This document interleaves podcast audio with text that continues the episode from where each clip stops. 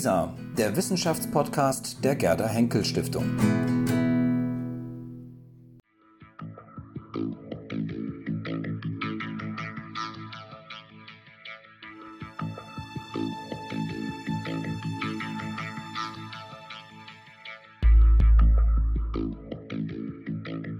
Wir haben heute Herrn Professor Dr. Meinhard Miegel bei uns zu Gast, hier im Haus der Gerda Henke Stiftung, um über sein neues Buch zu sprechen, Hybris, die überforderte Gesellschaft. Herzlich willkommen, Herr Professor Miegel.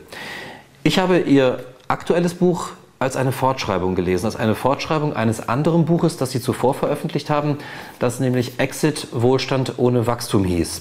In diesem Buch ging es eher darum, dass, wir über die, dass Sie über die Welt schreiben, über die Erde in ihren Ressourcen, die einfach an Grenzen stößt, in der es einfach so nicht weitergeht. Und in ihrem neuen Buch, das ich eben, wie gesagt, als Fortschreibung ähm, lese, geht es mehr um den Menschen, der in dem Fall überfordert ist. Im ersten Fall war es die Erde, nun ist es der Mensch. Habe ich das so als Fortschreibung richtig verstanden? Das ist vollkommen richtig. Im Buch Exit behandle ich die Welt um uns herum und sehe, was aus dieser Welt um uns herum geworden ist. Und ich sage also, wir sollten den Pfad verlassen, auf den wir gegangen sind und jetzt in meinem neuen Buch Hybris gehe ich der Frage nach, warum haben wir eigentlich in den zurückliegenden 200, 300 Jahren so gehandelt, wie wir gehandelt haben? Äh, warum zerstören wir die Welt in einer solch äh, systemischen Form? Und was bedeutet das für uns selbst? Es ist also eine Fortführung der Gedanken von Exit, aber ich bewege mich in ein neues Feld hinein. Sagen Sie ganz kurz, was ist das neue Feld? Was, wie können Sie es genau umschreiben? Das neue Feld ist im Wesentlichen die Klärung oder der Versuch der Klärung der Frage, warum sind wir eigentlich so, wie wir sind? Das ist ja an sich eine höchst äh, abnorme Situation, dass man sich äh, in einer Weise verhält, von der man weiß, wir zerstören auf diese Art und Weise die Lebensgrundlagen. Der Chef der philippinischen Delegation sagte in Warschau auf der Klimakonferenz kurz nach dem Tsunami, der verheerende Folgen für eine der Inseln hatte, äh, unsere Art zu leben ist doch Wahnsinn. It's madness, hat er gesagt. Und äh, das wirft ja doch die spannende Frage auf, wie kann ein rationales Wesen ähm, in einer Form leben und agieren und wirtschaften, von der er erkennt, dass das irrsinnig ist. Oder die Bundeskanzlerin, die schon zu Beginn der zurückliegenden Legislaturperiode gesagt hat, es muss uns in dieser Dekade gelingen, eine Art des Wirtschaftens zu finden, die nicht die Grundlagen ihres eigenen Erfolges zerstört. Was für eine Feststellung einer amtierenden Bundeskanzlerin, liebe Leute, so wie wir wirtschaften, zerstören wir unsere Lebensgrundlagen. Also warum tun wir das? Warum verhalten wir uns in einer so völlig absurden Form? Äh, das ist also für mich eine ganz zentrale Fragestellung dieses Buches und daraus versuche ich abzuleiten, wie können wir einen solchen Zustand verändern. Bevor wir zu der spannenden Frage kommen, warum wir uns so verhalten, wie wir uns verhalten, vielleicht sollten wir das noch mal kurz, kurz konkret machen. Haben Sie ein paar Beispiele, ähm, Sie führen sie im Buch auf und vielleicht sollten wir sie auch einmal hier nennen, ähm, in denen dieses absurde Verhalten des Menschen deutlich wird? Ganz äh, elementar gibt es heute keine größere Stadt und keine Region, in der nicht ein Bauwerk steht, äh, was wir nicht meistern können, was wir nicht im Griff haben. Äh, wenn ich in Berlin bin, dann werde ich permanent konfrontiert mit jenem Flughafen Berlin, äh, wo Herr Medorn als der derzeit amtierende Bauleiter sagt, äh, man müsste im Grunde das ganze Ding völlig abreißen und neu beginnen. Ähm, wir in Bonn haben unser WCCB, das Weltkongresszentrum, was seit vier Jahren eine Bauruine ist. Man weiß nicht, wie das vor und rückgehen soll. Äh, jeder kennt das Beispiel der Elbphilharmonie oder äh, des Nieburgrings oder des äh, Bahnhofs in Stuttgart. Also überall befinden wir uns in Situationen, wo wir ganz andere Vorstellungen hatten, als dieser Bau begann, was das kosten würde, wie lange das dauern würde, was dabei herauskommen würde. Es übersteigt offensichtlich die Steuerungs- und Kenntnisfähigkeiten der Menschen. Das ist der eine Bereich. Ein ganz anderer Bereich ist der Sport. Äh, wenn man heute die Sportseiten liest, dann äh, kann es einem ja beinahe gruseln, was da passiert ist. Wie Menschen, ja, man muss schon beinahe sagen, ausgeschlachtet werden. Äh, da werden Leistungen von ihnen erwartet, die lebensgefährlich sind. Eine Überforderung ist da praktisch institutionalisiert, ob das jetzt Skiabfahrtsläufer sind oder Fußballspieler sind oder auch Leichtathleten. Äh, es werden Leistungen abgefordert, von denen wir heute schon wissen, es ist grenzwertig. Und in sehr, sehr vielen Fällen kann der Mensch das überhaupt nicht, was von ihm verlangt wird. Er greift zu Drogen und äh, versucht dann noch ein bisschen Steigerung herbeizuführen, weil es aus sich selbst heraus, aus dem menschlichen Organismus, wie ihn eine lange, lange Evolution geschaffen hat, gar nicht möglich ist, was da gemacht wird. Oder ein drittes Beispiel, unser Bildungssystem. Wir haben unser Bildungssystem kolossal verengt, um einen möglichst produktiven Menschen zu schaffen. Aber was ist das für eine Produktivität? Es ist eine Produktivität, eine ökonomische Produktivität, die zu mehr materiellen Gütern führt und andere große Bereiche menschlicher Potenziale sind darüber verwaist, vertrocknet, verdorrt.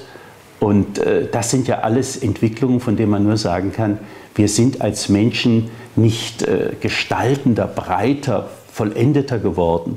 Äh, es ist nicht das, was man sich im 19. Jahrhundert oder im 18. Jahrhundert einmal erträumt hat, der edlere Mensch entstanden, sondern wir empfinden doch zunehmend, dass äh, der Weg, der da beschritten worden ist, äh, kein sehr verheißungsvoller Weg ist.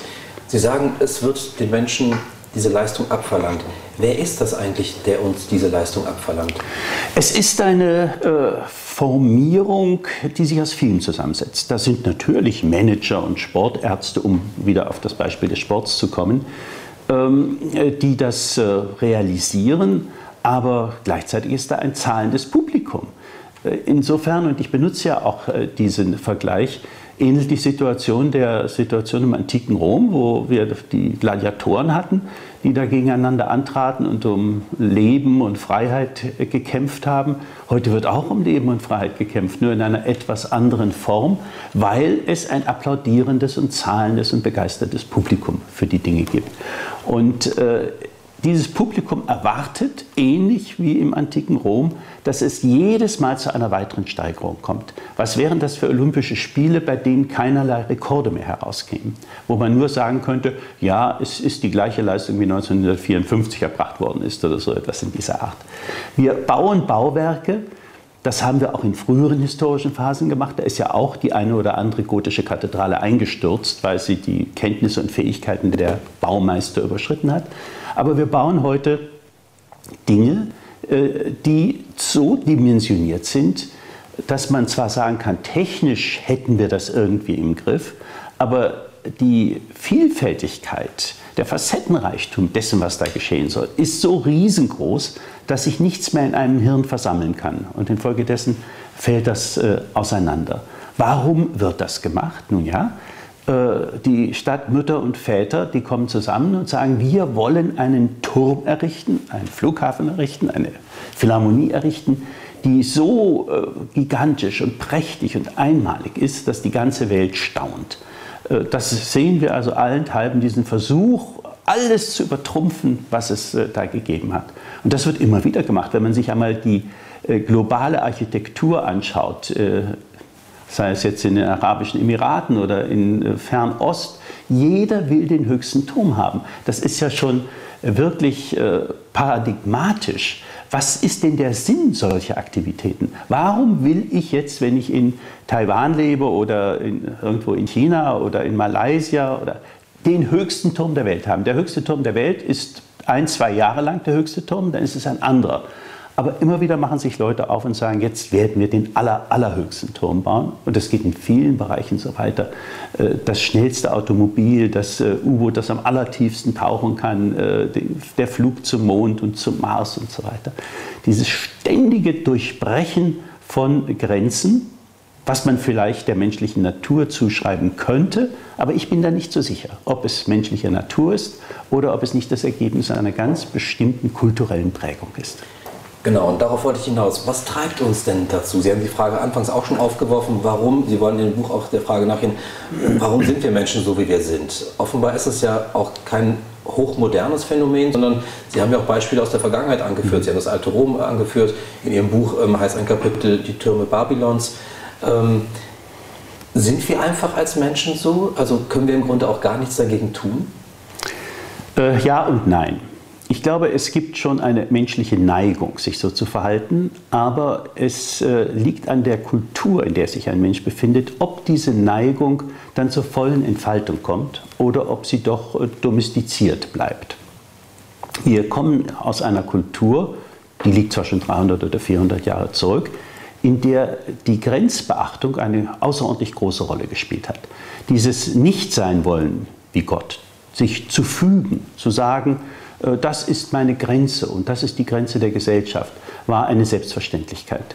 Äh, während äh, langer, langer Zeit war es überhaupt kein Ideal, auf den höchsten Berg zu klettern und in die tiefste Schlucht zu steigen oder so etwas. Menschen haben das überhaupt nicht gesehen, überhaupt nicht daran gedacht, sondern sie lebten Leben, wo Grenzen akzeptiert waren.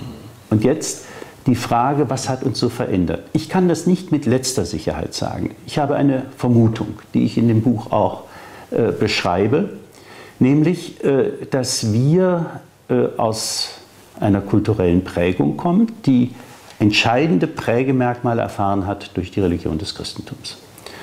Und diese Religion des Christentums, abgeleitet aus dem Judäischen, ähm, bezieht sich auf ein Wesen, das definitorisch das völlig Unbegrenzte ist. Der ewige Gott, zeitlich unbegrenzt, der allgegenwärtige Gott, örtlich unbegrenzt, der allmächtige Gott in seinen Potenzen unbegrenzt.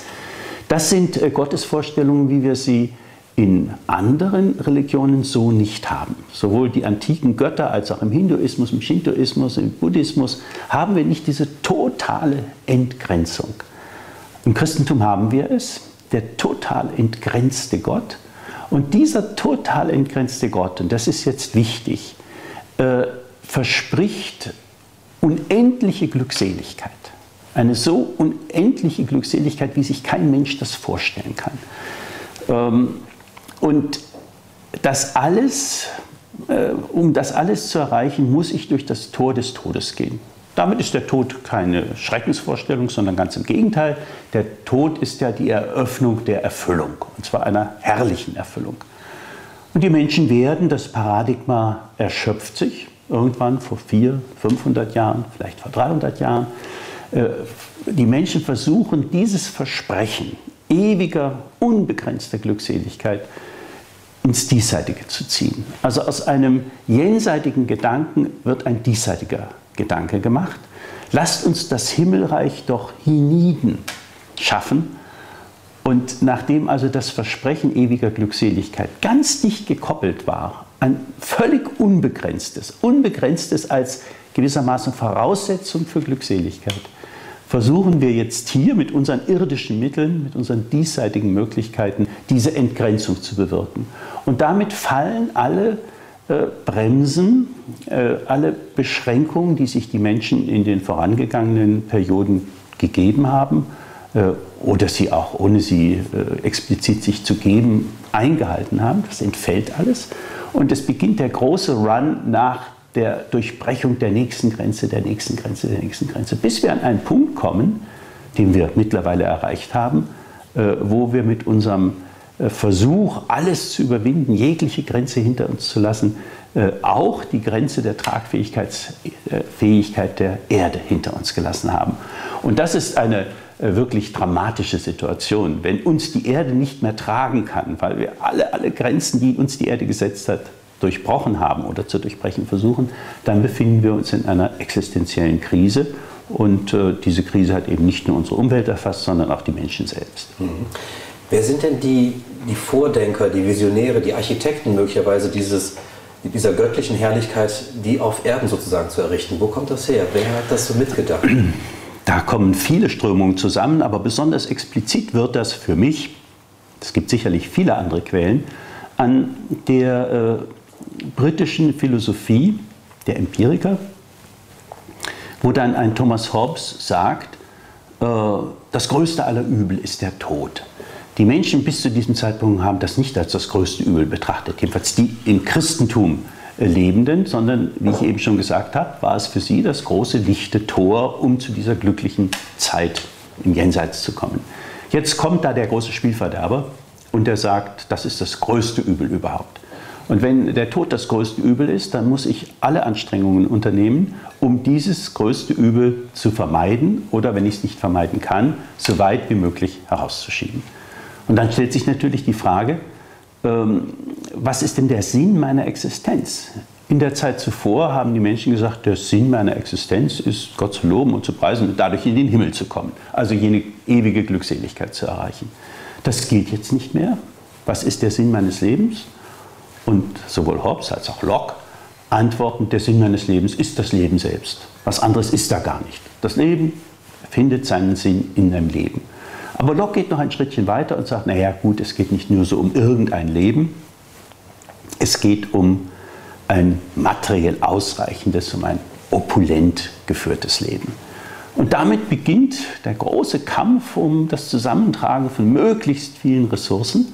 Und wenn eine Entgrenzung die Glückseligkeit immer weiter steigert, dann bedeutet das, wenn ich jetzt also meinen Lebenssinn in opulentem Leben sehe, dass ich die materiellen Gütermengen möglichst riesig gestalten muss.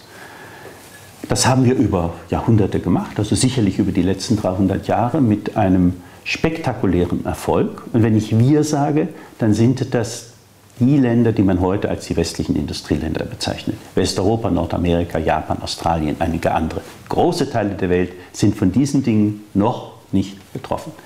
Also wir haben diese Gütermengen zusammengetragen mit großem Erfolg. Die Menschen sind in der Tat zufriedener geworden. Also jenes Versprechen, das man einmal gegeben hat, äh, schaffe dir materiellen Wohlstand und du wirst glücklicher werden, ging bis zu einem bestimmten Punkt auf. Und irgendwann in verhältnismäßig neuer Zeit, nämlich grob gesprochen in den 70er Jahren des vorigen Jahrhunderts, endet diese Kopplung von materieller Wohlstandsmehrung und Zufriedenheit. Also es wird kein Glücksversprechen mehr zusätzlich eingelöst, sondern wir haben, was die Zufriedenheit der Bevölkerung angeht, so etwas wie ein Plateau erreicht. Es bewegt sich nichts mehr. Die Menschen werden nicht immer zufriedener. Wer satt zu essen hat, ein Dach über dem Kopf hat, Zugang zu medizinischen und kulturellen Einrichtungen, der sagt, ja, ich bin zufrieden. Aber wenn er noch mehr davon bekommt, wird er nicht immer zufriedener. Und das ist wiederum äh, aus meiner Sicht ein sehr guter Indikator dafür, dass ein Paradigma, nämlich jenes Paradigma durch Expansion der materiellen Güter zur Glückseligkeit, sich erschöpft hat.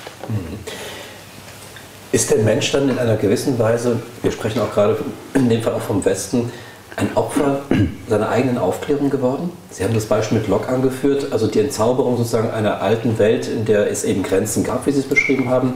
Nun aber dann über die Empirie und über die Aufklärung dann der Glaube daran, dass es diese Grenzen dann doch nicht gibt, sondern dass wir viel, viel weiter können. Werden wir Opfer der Aufklärung? Ja, so könnte man es bezeichnen. Ich zögere etwas. Ich glaube, es ist ein weiterer Schritt in der menschlichen Entwicklung, dass wir aus der Phase, äh, die ich beschrieben habe, eben jene Orientierung an Jenseitigen, die eigentliche Wertigkeit liegt im Jenseits, nicht hier auf Erden. Äh, unsere Existenz auf Erden, das ist nur eine kurze Prüfungsphase und dann beginnt das eigentliche Leben.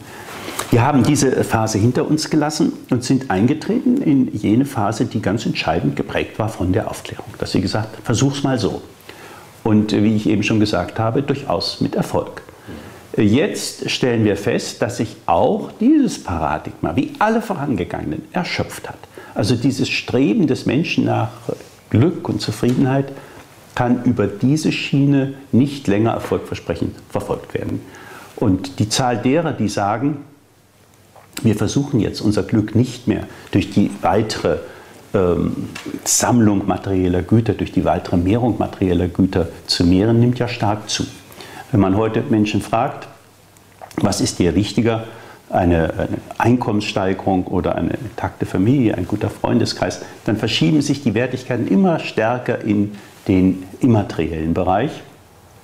Und deswegen äh, stehen wir aus meiner Sicht am Anfang einer neuen Phase, wo Menschen sehr viel stärker als in den zurückliegenden 300 Jahren ihre Zufriedenheit, ihr Glück zu speisen versuchen aus immateriellen Quellen, auch das ist ein Paradigma, was sich irgendwann einmal erschöpfen wird. Ich glaube nicht, dass es den Menschen je gegeben ist, zu sagen, jetzt haben wir Schlüs den Schlüssel, jetzt haben wir den Stein der Weisen gefunden, jetzt wissen wir, wie wir uns glücklich machen.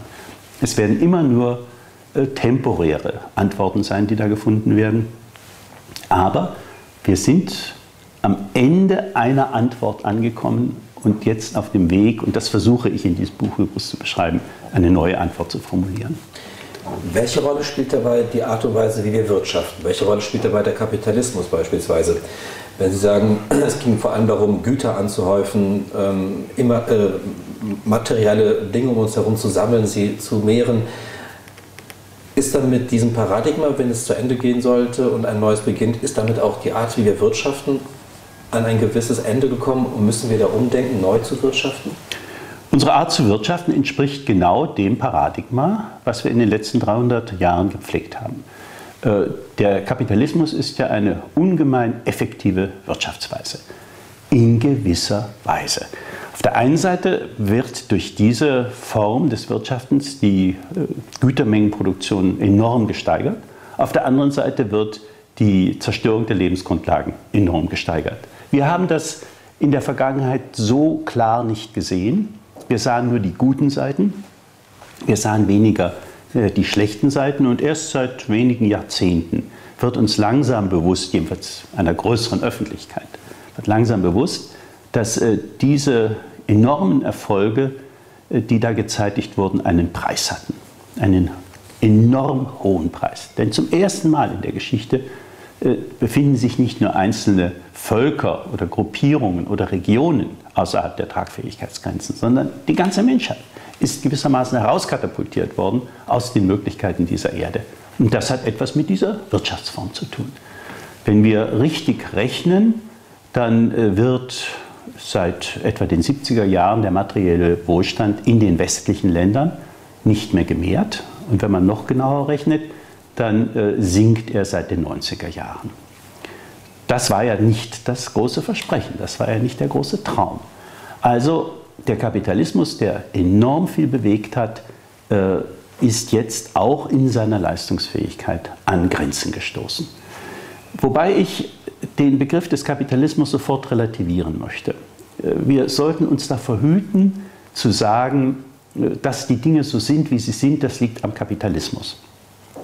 Der Kapitalismus ist ja nicht äh, etwas, was über uns gekommen ist. Das haben ja nicht irgendwelche Marsmännchen bei uns eingeschleppt, sondern der Kapitalismus ist äh, ja eine Emanation äh, unserer kulturellen Wertigkeiten, unserer Vorstellungen. Also es ist etwas viel Umfassenderes, was da geschieht.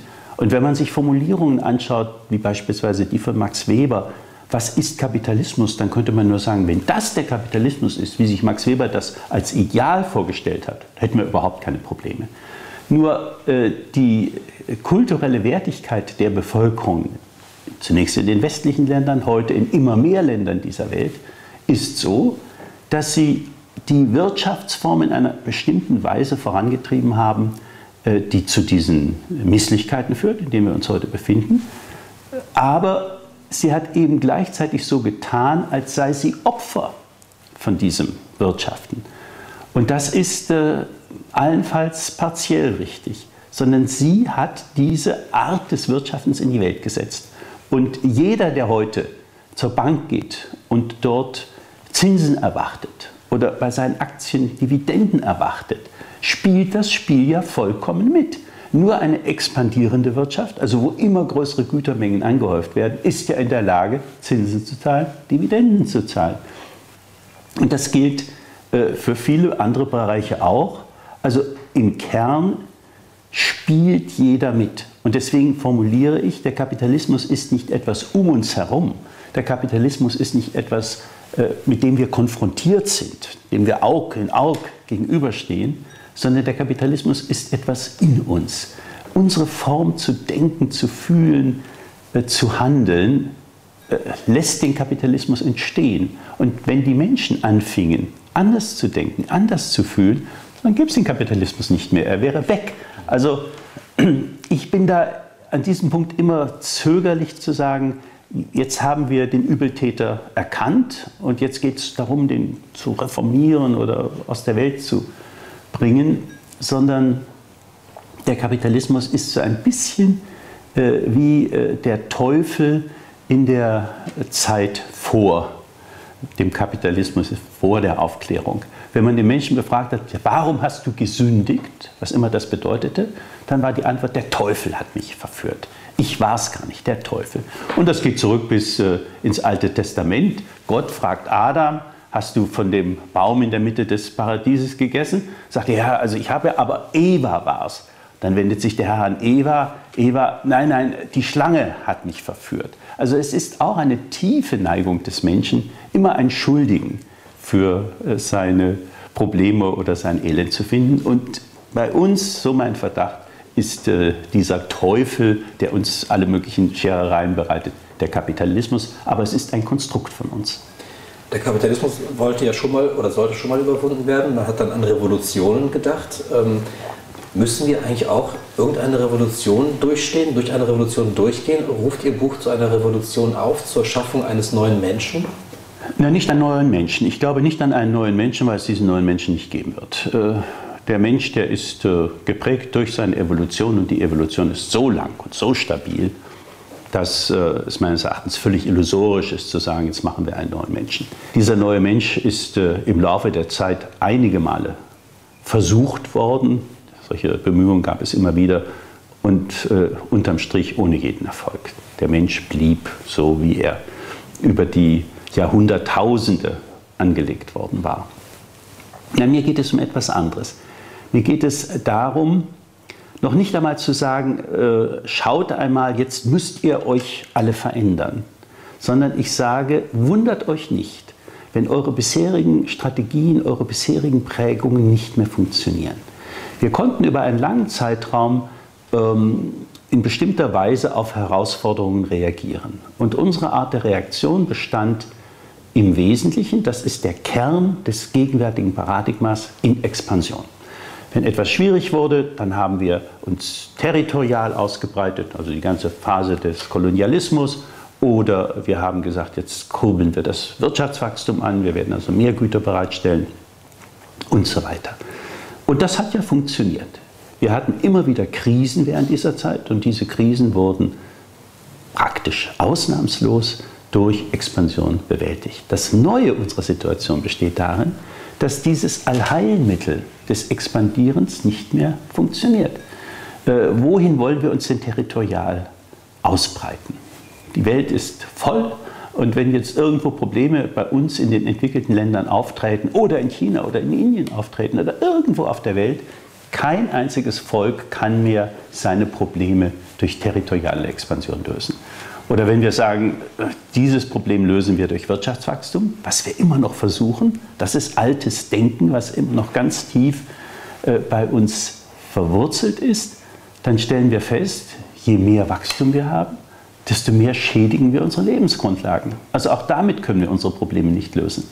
Wir sind konfrontiert mit der Frage der Beschäftigung. Und dann heißt es, ja, bei uns in Deutschland mag es ja einigermaßen gehen, aber in Südeuropa, wie sieht es denn da aus, müssen die nicht mehr Wachstum haben? Und dann sage ich, ja, im ersten Schritt ist das logisch, was da gesagt wird. Nur mit jeder Stimulierung von Wachstum in einer Gesellschaft, die bereits drei Globen benötigt, um so existieren zu können, wie sie existiert, was heißt das denn? Dass wir dann dreieinhalb benötigen oder vier? Oder wie soll das denn weitergehen? Es sind also Strategien, die samt und sonders äh, programmiert sind, uns gegen die Wand fahren zu lassen. Aber noch sind wir nicht heraus aus diesen Dingen. Und deswegen äh, befinden wir uns nicht in einer Krise, die wir bewältigen sollten oder könnten, sondern wir befinden uns in einem Paradigmenwechsel, wo Menschen begreifen müssen, ihre alten Vorgehensweisen funktionieren nicht mehr und neue sind noch nicht entwickelt. Und deswegen postuliere ich nicht den neuen Menschen, und ich sage auch nicht, verhaltet euch radikal anders, sondern meine Aussage ist, wundert euch nicht, wenn es nicht mehr funktioniert. Und jetzt fangt mal an. Vergesst das mit dem, unsere alten Methoden sind so und so, die wenden wir an und dann funktioniert es nicht und jetzt sind wir verzagt. Wir sagen, das ist ja schrecklich, was uns, um uns herum geschieht. sondern ich sage, seid nicht überrascht, seid nicht frustriert und überlegt euch jetzt nicht an einer Stelle. Es gibt keine große Blaupause für die Bewältigung von Paradigmenwechseln, sondern an Hunderttausenden, vielleicht an Millionen von Stellen, wie gehe ich auf diese neue Wirklichkeit ein. Trotzdem würde es mich interessieren, ob wir nicht eine kleine Anweisung oder zumindest ein paar Ideen bekommen können. Es gibt ja Sozialwissenschaftler, die ganz konkrete Anleitungen geben, worauf man verzichten sollte, beispielsweise in Zukunft, dass man nicht mehr so viel fliegen soll oder dass man nicht mehr alles einkaufen muss und so weiter.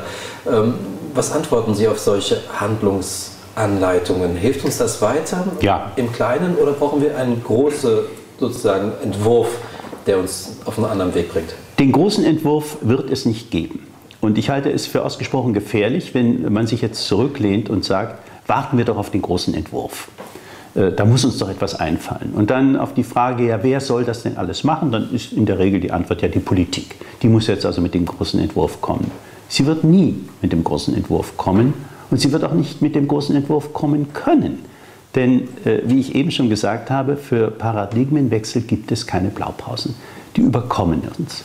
Wenn wir in unsere eigenen Geschichte zurückgehen, die Reformation, da gab es ja keine Blaupause. Wie äh, bewältige ich eine Reformation? Äh, ganze Abendland ist katholisch-christlich und jetzt kommt ein kleines Mönchlein und sagt christlich ja, aber katholisch nein.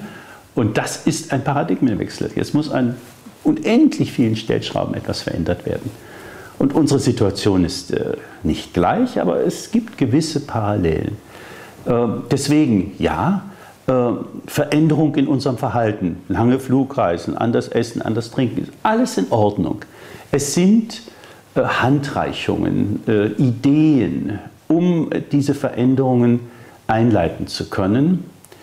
Äh, wir werden in der Zusammenführung dieser Ideen nicht den großen Paradigmenwechsel bewältigen können. Sondern was sich jetzt äh, tut, ist, dass sich so etwas äh, neu formiert und irgendwann kristallisiert sich dann so etwas auch und die Bereitschaft besteht, äh, radikalere Veränderungen vorzunehmen. Aber das kommt nicht von einer Blaupause her, sondern das entwickelt sich aus diesen vielen, vielen Veränderungen. Um es mit einem Beispiel zu verdeutlichen. An einem schönen Morgen stellt sich die Bundeskanzlerin äh, vor die Bevölkerung und sagt, äh, ich habe letzte Nacht mir überlegt, wir schalten alle Kernkraftwerke ab. Ähm, ja, wie ist so etwas möglich? Ein ganzes Volk und nicht nur ein Volk, sondern alle um uns herum haben jahrzehntelang gesagt, wir werden einen Großteil unserer Energieprobleme durch den Bau von Kernkraftwerken lösen. Und dann heißt es Schluss. Und die Bevölkerung sagt, gut, Einverstanden. Dann machen wir eben Schluss. Das zeigt, da hat sich über Jahrzehnte hinweg etwas gebildet in der Bevölkerung, nämlich die Bereitschaft, von dieser Art von Energie Abstand zu nehmen. Und wie sich das gebildet hat, das haben ja alle, die damals gelebt haben, miterlebt. Das waren Tausende von Einzelaktionen. Und dann konnte man eines schönen Morgens sagen, so ist es. Oder ein Kaiser Konstantin konnte sich hinsetzen und sagen, Christentum wird Staatsreligion. So. 300 Jahre Vorbereitung, um eine solche Entscheidung fällen zu können. Das ist ein etwas schiefes Bild, aber in dieser Richtung ging es. Und so sind wir heute auch wieder an einem Punkt, äh, wo sich viele, viele Veränderungen vollziehen, wo Menschen anfangen, Dinge anders zu sehen, Zweifel an Bestehendem zu haben, sich neu orientieren, neu ausrichten, neue Wertigkeiten zu schaffen, bis dann der Punkt gekommen ist, wo dieser Riesentanker anfängt in einer anderen Richtung zu fahren, so wie wir das einige Male im Laufe der Geschichte erlebt haben. Wobei, ich möchte hier keine falschen Illusionen nähren, äh, wobei keineswegs sichergestellt ist, dass das funktionieren muss. Man kann also nicht sagen, naja, dann ist ja alles bestens, und wenn wir jetzt so neue Formen, Kristallisierungen durchlaufen und dann haben wir das Neue. Es gibt auch Beispiele, wo Gesellschaften gescheitert sind dass es ihm nicht gelungen ist, das zu machen. Das bedeutet nicht, dass die Menschen dann alle tot sind, aber ihre Kultur, in der sie bis dahin gelebt haben, die verliert an Wirksamkeit. Herr Professor Wiegel, haben Sie vielen Dank für dieses Gespräch. Danke Ihnen sehr.